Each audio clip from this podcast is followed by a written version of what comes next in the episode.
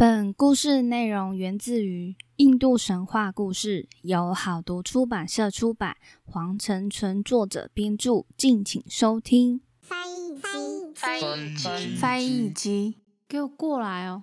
说神话。这里是翻译机说神话。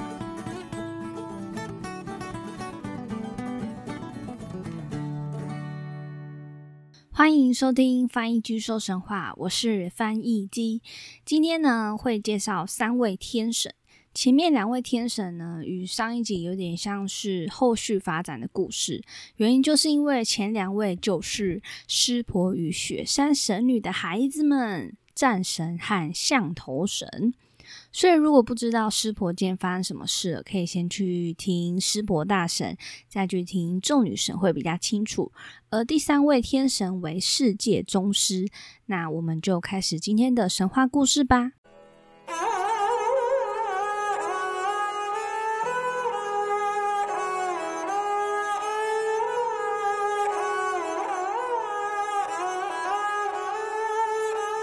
战神鸠摩罗又称作赛犍陀，后续我就会以战神或是赛犍陀为主，是众天神的保护者，有着炯炯眼神，相貌俊美，身穿着绛衣，也就是深红色的衣服，头戴着金色皇冠，以金色耳环作为装饰。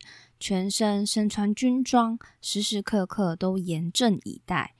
战神的声音就像是海洋般的那种咆哮声，他比任何一位前辈都更忠于职守，除了打仗外，似乎没有别的兴趣，甚至对女人也不感兴趣。还有另外一种说法，就是听说他不喜欢女人。也不允许女性百姓进入战神的神庙中。正是因为如此，鸠摩罗还有童子生的意思。而我们就来讲讲看他是如何出生的吧。故事就要回到湿婆与雪山神女结婚后，他们就来到卡拉萨山一处很幽静的地方，在那里度过无数个享乐和快乐的日子。过了很久很久以后，仍未生出半个孩子。这时，在世间被多罗迦荼毒的天神们非常着急，他们就去找梵天，一起来到毗湿奴的面前，恳求毗湿奴去劝说他们，请停止享乐，专心生孩子。毗湿奴对众天神们说：“妨碍男欢女爱是罪过，你们不要企图去阻止他们。”我知道满一千年以后，湿婆就会停止他们的欢爱。听了这段话的众神们便无可奈何的回去了。又过了不知多久，三界因为多罗迦整个颤抖了起来，天神们又再次担忧。他们再次来到毗湿奴面前，于是毗湿奴领着众天神们来到凯拉萨山上来。虔诚的膜拜和赞美世尊湿婆，毗湿奴甚至一边赞颂，一边眼眶还含着泪水。湿婆便被毗湿奴的泪水所感动，为众天神们的赞颂而欣喜。于是湿婆走出来后说：“快乐和痛苦由我主宰，瘟疫和丰饶听我安排。我控制着心脏和血脉，煽起生活的热情。”降下灭顶之灾。如果你们有能力接纳我的精意，那你们就拿去吧，让他生成儿子去歼灭多罗迦。说完，湿婆就将自己的精意甩在地上，在众神的请求下，火神阿奇尼变成一只鸽子去啄他。但因为天神令律，天神的东西不管是体意还是什么，都是很强大的。火神阿奇尼着到精意后，感到难以承受。这时，天帝因陀罗告诉火神可以如何解决。于是，就在印度历法十一月，火神需要来到一个圣地，将湿婆的精意透过毛孔放进在这里洗澡的七仙人妻子们，除了一个女人之外的体内。所以，这是他放了六个女子的体内。而这位六位仙人的妻子们确实是怀孕了，他们就把共同孕育的胎儿留在众山之王喜马拉雅山上。不知道是威力太强大还是如何，众山之王无法承受这个胎儿的力量，便把它丢到恒河里面。但是恒河也没有办法承受。将他推到岸上，抛在树林当中。就在印度历九月的白正月的第六天，湿婆的儿子出生了，他就被称为战神赛建陀。赛建陀出生后，仙人们就知道消息，来到树林当中。赛犍陀一看见其他仙人们，就请他们为自己举行一场圣礼。他们听见一个婴儿竟然说出这样的话，觉得很不可思议。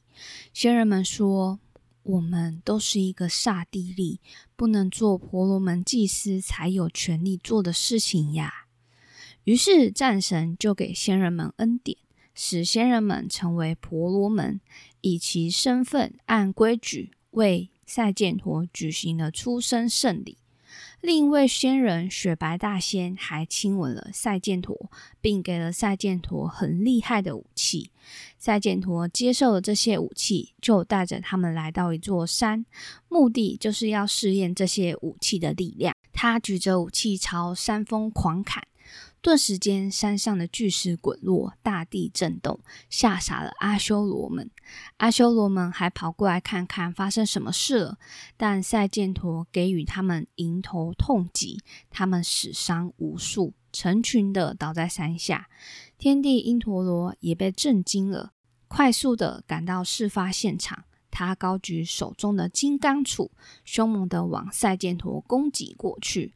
金刚杵所到之处，伸出三个非常有力的布沙。布沙呢，都长着四条手臂，所以有些资料呢会说赛犍陀是个十二条手臂的天神。天帝因陀罗看到这个景象，就吓到求和。于是战神来到了天界，正在池中沐浴的。昂首六仙女看到了他，便一起跑来呵护他。战神一下子就伸出六张嘴，然后就用这六张嘴去吸吮六仙女的奶水。昂首六仙女将赛犍陀带回家中，用母奶喂养他。我们回到雪山神女这边，当初雪山神女知道众神们做的一切后。觉得自己的母性受到伤害，于是就怨恨的诅咒众天神们再也得不到快乐，连带影响天神们的妻子要遭受爱欲的煎熬，而且不能再生育。有一天，雪山神女突然想到上次的事件，就问湿婆孩子的下落。湿婆向众天神们询问这件事情，于是知道他已经有了一个王子赛剑陀。湿婆便指示仆从从昂雄女神身边将赛剑陀接回去，回到卡拉萨山。赛犍陀受到真诚热烈的欢迎，湿婆和雪山神女为赛犍陀举办了盛大的典礼，在吉时良辰为他进行系圣线的仪式，然后用恒河水、珠穆拿河和婆地水比及海水为他沐浴。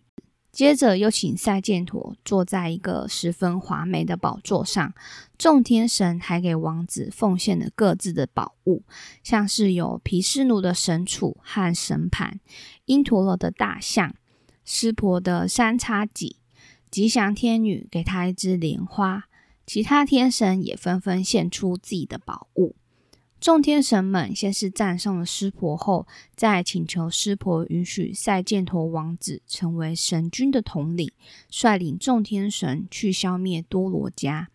湿婆同意众天神们的要求，为赛犍陀举行灌顶礼，使他成为神君的统帅。然后赛犍陀就率领自己的军队出发了。当多罗迦知道自己的城堡已经布满了神奇后，立即召集军队，要他们准备应战。不久后，双方便展开了激战。首先和多罗迦对战的是天帝因陀罗。因陀罗挥舞着金刚杵，直接冲向敌人。不巧的是，多罗迦刚好闪过了，仅从肩头插过去，没有伤到他。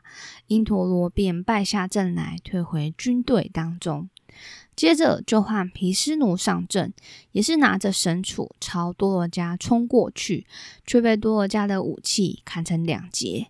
而其他的天神们也都一起冲上去。多罗加举起一块大石头丢向众天神们，正好打中熊贤的腿骨，急得粉碎，经脉断裂，瞬间失去知觉。多罗加越战越勇，这让众天神们有所畏惧。梵天来到赛剑头面前的说：“勇敢的战士，因为我曾给过多罗加恩典，所以除了您外，任何天神都奈何不了他。这是我的罪过。现在我请求你驱策着战车向得意的多罗加冲去吧。”多罗加一看到小鬼头驾着战车冲上来，嘲讽的说：“哼！”连你们都不是我的对手，却让这么小个子来送死！赛剑陀大声咆哮，就如同千万人的吼声合在一起。天神和阿修罗都为之恐惧，连多罗加的心脏也有点颤了起来。但他已经出声挑衅对方，当然不能退缩。两位战士打得难分难解，不分高低。不知过了几天，胜负尚未揭晓。于是赛建陀默默地向湿婆和雪山神女祈祷，他们便立刻赶过来战场。然后赛建陀拔出宝剑，狠狠地刺向敌人的胸腔，多罗加的胸膛顿时裂开，瞬间夺取了他的生命。围观的天神们看得目瞪口呆，大声叫好，欢天喜地地用鲜花向战神礼拜，齐声赞颂他。天界一片欢腾，战争就此结束。而第二位天神就是象头神加内蛇，他是最受大众喜爱的印度教诸神之一，喜欢排忧解难。人们在开始做某件事情的时候，无论是旅行、造屋、著作，甚至写信，都要祈求他保佑。他同时也是智慧和谋略之神，擅长书写并精通经文。摩诃婆罗多正是根据仙人口述而写下来的，内容能让读者和听者听懂及读懂每一句话。而象头神是湿婆的军队首领，他被描绘成一个矮胖、大腹便便的男人。黄皮肤、四条手背和象头上长着一根象牙，手上分别拿着法螺、轮宝、棍棒或狼牙棒和睡莲，骑着一只老鼠或有老鼠伴随左右。接下来，我们就来说说象头神是如何出生的。就在他们得了一个赛剑陀骁勇善战的儿子后，湿婆非常高兴，但雪山神女却不是滋味，便向毗湿奴祈祷求子。当大神赐给他一个儿子时，他为儿子感到十分骄傲，召集一切众神来赞美他。众神们都目不转睛地凝视着漂亮的孩子，唯独萨尼，也就是土星之主。低头的看着地面，雪山神女看到很不高兴的问：“萨尼，你竟然如此不敬？”萨尼辩解的说：“尊敬的女神呀，我是不得已的。原来是因为他被他的妻子诅咒了。他诅咒萨尼说，任何生灵只要被他的眼睛看到，就会被烧成灰烬。”不过，倔强的雪山神女却认为她的儿子可以免遭这种危险，执意要让萨尼看看他，并赞美他。悲剧就此发生。就在萨尼的双眼对上小孩时，一阵火光闪烁，象头神的头突然被焚烧殆尽。雪山神女目睹一切，痛不欲生。她愤怒且怨恨萨尼，诅咒萨尼成为瘸子。自此以后，雪山神女就再也不参加众神的聚会了，也不管一切世事。而萨尼也感到非常委屈，每天都在向众神之主诉苦。梵天不得不设法打开僵局，他召来雪山神女，跟他说：“如果能把得到的第一颗头安装在他的儿子上，我就能够使他复活。”因此。毗湿奴就派鸟王去寻找，他看见第一个生物是一头正在河边睡觉的大象。鸟王砍下大象的头，带回来交给雪山神女，象头人身的加内蛇便复活了。湿婆立他为自己仆从的统领，取名叫做群主。智慧女神也送来笔和墨水，使加内蛇成为学士之神。同时，她也是商人和旅行者的守护神。大地女神还特别赐给加内蛇一只老鼠，让这只老鼠成为她的坐骑。而除了这个故事之外，还有一个关于象头神加内蛇的创造故事。印度神话中有一段昏暗时期，大批微不足道的人类通过参拜苏摩纳特神殿得以进入天国，结果天国人满为患，地狱空虚。众神派因陀罗为代表，请求湿婆帮忙扭转这个局面。在湿婆的指点下，众神又去请求雪山神女帮忙。她搓一搓身上的泥垢，捏出了一条四条手臂、象头的生灵。她将诱导人对财富怀有强烈的欲望，使他们再也不想花费时间来朝圣。而还有一说是湿婆创造了加内蛇。有一天，众神和仙人们来到湿婆，反映行善和作恶都没有阻碍的事实，意思就是行善没有回报，作恶也没有惩罚。他们希望湿婆能够为他们创造一个能够制止犯罪的生灵。湿婆沉思了一下，并把脸朝向他身旁的雪山神女。随着湿婆的目光，一个极其英俊、容光焕发，并富有湿婆素质的青年诞生了。所有的天神都被他的英俊所吸引，但是雪山神女对她丈夫的儿子恼恨及嫉妒，她诅咒他变丑。那位青年就变得有一个大大的肚子、大象的头，而湿婆为了弥补这个诅咒，宣布他创造。这个青年名字叫做加内蛇，是湿婆的儿子和湿婆军队的首领。成功与失败都取决于他。在众神中和一切宗教与世俗事物中都是英明的，在任何场合都要首先向他祈祷。感觉就呼应了一刚开始在做任何事情之前都要向象头神祷告的事实。而就在两位儿子都长大成人后，湿婆夫妻两个便开始商量两个儿子的婚事。当父母亲向两个儿子提起这件事情的时候，他们都欣喜万分，争着要先结婚。湿婆见他们争执不下，就说：“你们两个到大地去巡视一周，先完成使命的就先结婚。”赛剑陀飞奔似的就跑出去巡视大地。他走了以后，加奈舍沉思片刻，便请湿婆和雪山神女坐上宝座，按规矩礼拜了他们，又绕着他们转了七圈，然后请父亲为他娶亲。湿婆诧异的说：“嗯，这怎么行呢？赛剑陀又还没有回来，你也还没有出去巡逻，比赛还未分出胜负啊。”加内蛇不慌不忙地说：“是您规定的，环绕父母就像得到环绕大地的果报。”待赛剑陀拖着疲惫的脚步回来，加内蛇已经娶了两个美丽的妻子。加内蛇说：“在他深入研究经典的过程中，周游了世界。他在学术和逻辑上如此有天赋，远在他那不太精明。”的哥哥回来之前，他已经周游完了世界。这就是发生在兄弟俩之间抢亲的神话故事。在这里先打断一下，就是前面不是应该开始说赛剑陀是一个不喜欢女人，然后对女人也没有兴趣的人嘛？结果现在在抢亲的时候，还非常着急的、非常快速的就先奔了出去，就想要先结婚。这样，我觉得就跟。开头的呼应就有点不一样。接下来呢，我们就来说第三位天神，他跳脱了湿婆的家族，要跟大家介绍的是世界宗师摩努。大家还记得摩努是谁吗？就是太阳神苏利耶的儿子。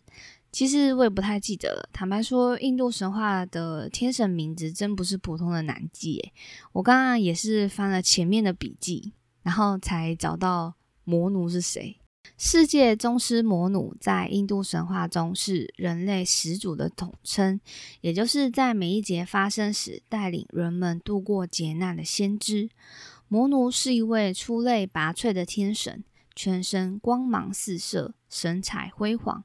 他具有无穷的力量，修炼的苦行法也比他的兄长、父亲还要高出一等。魔奴在枣树河边修苦行，只见他高高的举起一条胳膊，一只脚独立的站在地面上，脸朝下，眼睛也不眨。就这样，他坚韧不拔的苦行修炼，已长达十年之久。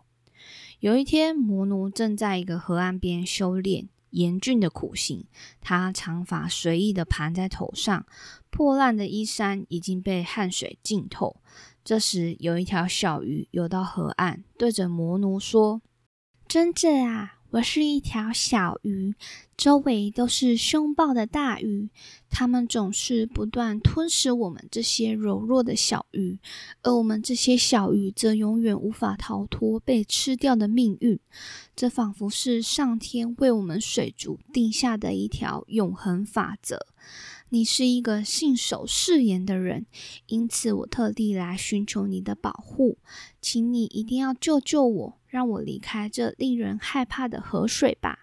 如果你救了我，我一定会报答你的。听了小鱼的话，触动了魔奴的怜悯之情，他伸出双手，把那条小鱼捧了起来。小鱼身上闪动着荧光，魔奴把小鱼放进水罐中。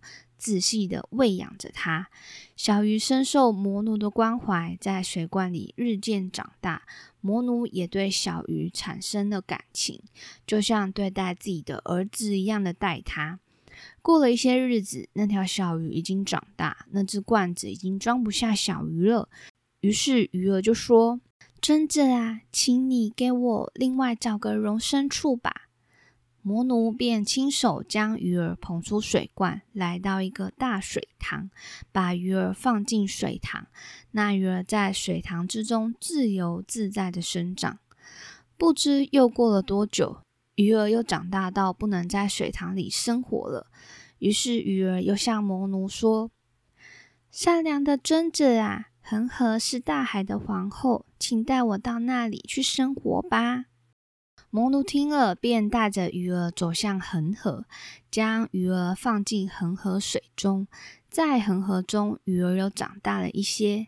当他再次见到魔奴时，便又再一次的对他说：“因为我的身体实在太庞大了，在这广阔的恒河里面活动不开，请你快把我带到大海里去吧。”言而有信的魔奴又把鱼儿带到大海中。就在魔奴把鱼儿放到大海时，鱼儿含着微笑对魔奴说：“真者啊，承蒙你的爱护，保住了我的生命。为了报答你，请你听我说，并按照我说的去做。不久的将来，这块大地以及大地上的全部动植物都将被毁灭，整个世界即将变成洪水的世界，一切生灵都无法逃脱洪水带来的灾难。”今天我把这件事情告诉你，就是要让你有心理准备，而且不必担心遭洪水吞噬。你要让人为你建造一条非常坚固的大船，用缆绳牢牢的绑在船身上。你和北斗七星这七位仙人登上这条船，你还要把各种生物和种子都带上船，并妥善保管。然后你尽管放心的在船上等待我的到来。头上长有犄角，你一下就可以辨认清楚。你一定要按照我说的去做哦。魔奴答应了鱼儿后，他们相互告别。他遵照鱼儿的指点，收集各式各样的种子和动物，坐上了一艘坚固的大船。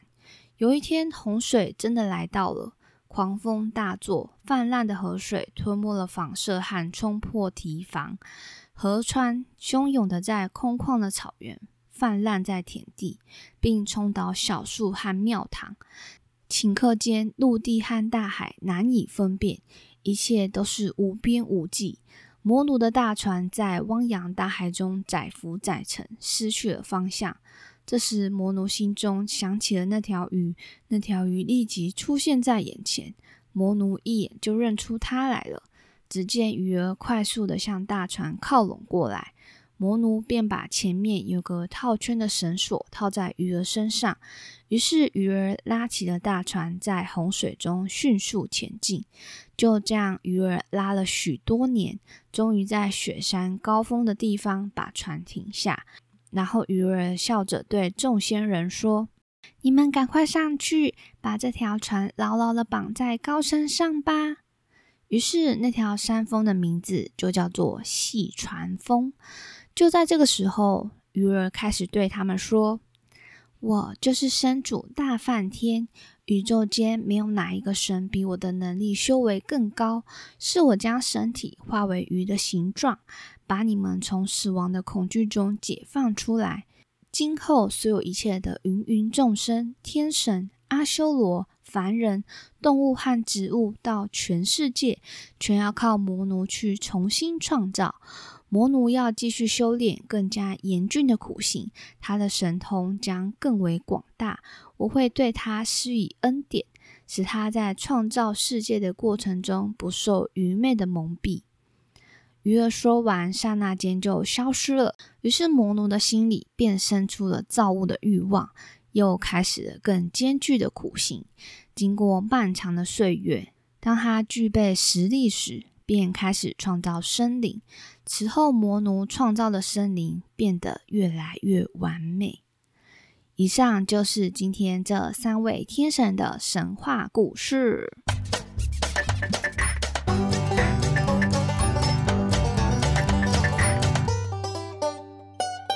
湿婆家族中的两位儿子，只能说雪山神女的嫉妒心真的是太重了，完全反映在这两位孩子的遭遇上。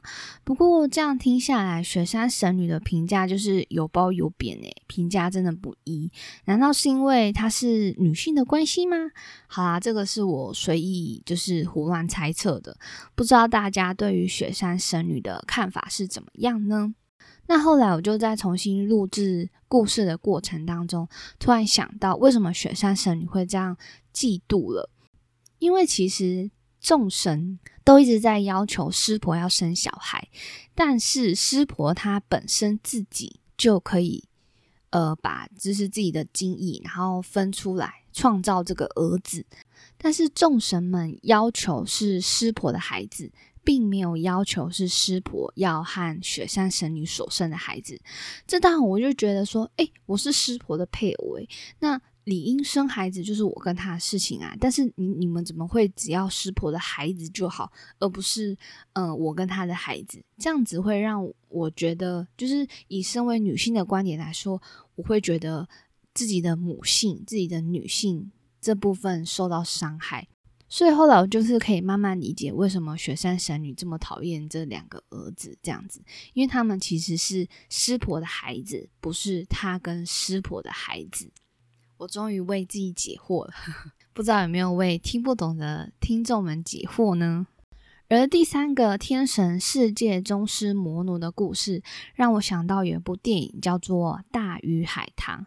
这部电影呢是结合中国上古神话的。电影在这里呢，就是呃，跟大家简介一下故事的剧情。女主角呢是生长在神之国度里面的少女，在成年礼这天，大家都要变成海豚去人间巡礼七天，但没有想到在最后一天要回去的时候，女主就被一张渔网给困住，但是她被一个人类少年所救。不幸的是，这位少年因为救了女主而命丧海底，而女主呢，为了报恩并救活少年，就把少年的灵魂带回去神之国度，从小鱼呢就慢慢开始养大、养大、养大。之后呢，身体越来越大的少年灵魂也不太能够在神之国度里面待着，少女呢就想要救活他嘛，想要把这位少年看能不能送回人间。所以他们就有引发后续的一些灾难。我觉得是一个有一点悲伤的故事。而魔奴养小鱼的故事，就让我想到这部电影的片段。大家呢有空可以去看看这部电影。主题曲呢是周深唱的《大鱼》，很好听哦。而今天呢，就是要来补充中间有一些些没有提过的名词。第一个就是阴历九月的白正月的第六天，我并没有找到白正月是什么意思。但是在印度历法当中，印度把月亮最圆的定义为每个月的初一。我们是十五嘛，啊，印度呢他们是圆的是初一，所以呢新月刚出现的时候就是十五、十六。那他们每一个月都有不同的星座代表，像一月就是白羊，二月公牛，三月双子，四月巨蟹，五月狮子，六月处女，七月天平，八月天蝎，九月射手，十月摩羯，十一月宝瓶，十二月双鱼，跟我们现在的星座的年份又不太一样，那这供大家参考。第二个呢是那个昂首七仙女，七仙人就。在印度的天文学与占星术中，七星人就代表大熊星座的七颗亮星，就是北斗七星。而这位七仙人呢，就是包含有乔达摩、慈利仙人、仲有仙人、石火仙人、吉玉仙人、迦叶波以及阿地利。当然，不同时期有不同的名单啦，在这里就提供这个名单给大家喽。在第三个部分呢，是之前。呃，有提到那个珠穆拿河，珠穆拿河呢是属于恒河的支流，是印度北部主要河流之一，是印度没有直接入海的河流当中长度最长的一条河流。再来就是那位吉祥天女，吉祥天女呢，就是在上集众神女神中有提到的拉克西米。而这次呢，想要跟大家分享上次没有补充到的地方，就是它有十二个名号，除了吉祥仙女外，就是有吉庆天女、莲华严氏天女、聚财天女、白色天女、大明称天女、莲华眼天女、大光耀天女等等。而另外吉祥天女咒又称大吉祥天女神咒、财宝天女神咒、善女天咒等等，是佛教徒重视的咒语。也是佛教徒日课中时常念诵的十小咒之一。由于吉祥天女最主要是代表财富，能消除贫穷，对于僧侣来说，能够克服经济困难，坚持修行，获得身心丰乐，终得金光明三昧。对于一般俗家弟子而言，除了富裕之外，也能照顾到婚姻和人缘，最终所有愿求皆得圆满。另外，崇拜吉祥天女的最主要的活动是印度教的第一大节日排灯节，又称万灯节、印度灯节，也称光明节或者是屠妖节，是一个为期五天的节日。于每年的印度历八月，就大概是天蝎的位置，或者是八月前一周的第一个新月日。新月我们刚才说到，它新月大概是在我们现在的十五、十六日那天左右举行。晚上呢，印度教的庙宇都会大排长龙，善男信女点灯祈福，交换礼物，释放烟火。由于这个节日也被视为财富女神。拉克西米的节日，家家户户都会打扫清洁，点燃蜡烛与油灯，等着女神的降临。排灯节期间，印度所有公司暂停营业，但股市会有一天进行一小时的特别交易，作为呈现给财富女神的献礼，所以常被认为是印度中的新年。在排灯节里，糖果扮演了很重要的角色。在节日里，亲戚朋友之间会互送名叫做巴菲的彩色椰子糖，表示对对方的祝福。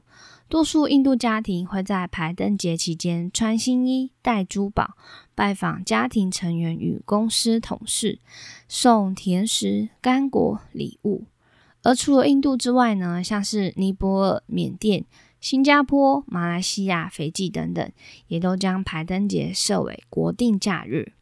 这边有新加坡的朋友，嗨，不知道你们在新加坡工作有没有真的是这种节日，然后可以可以放假呢？那在新加坡会怎么庆祝呢？也欢迎跟我分享哦。那以上呢就是今天印度神话中第五集的神话故事，跟大家分享。最后呢。也就是到了宣传时间，喜欢听翻译机说实话的朋友们，也别忘多多推广这个节目给周遭的朋友。那也可以到 Instagram 或是 Facebook 搜寻翻译机说神话，也都可以找得到我。那我们就星期六的小故事见喽，大家拜拜。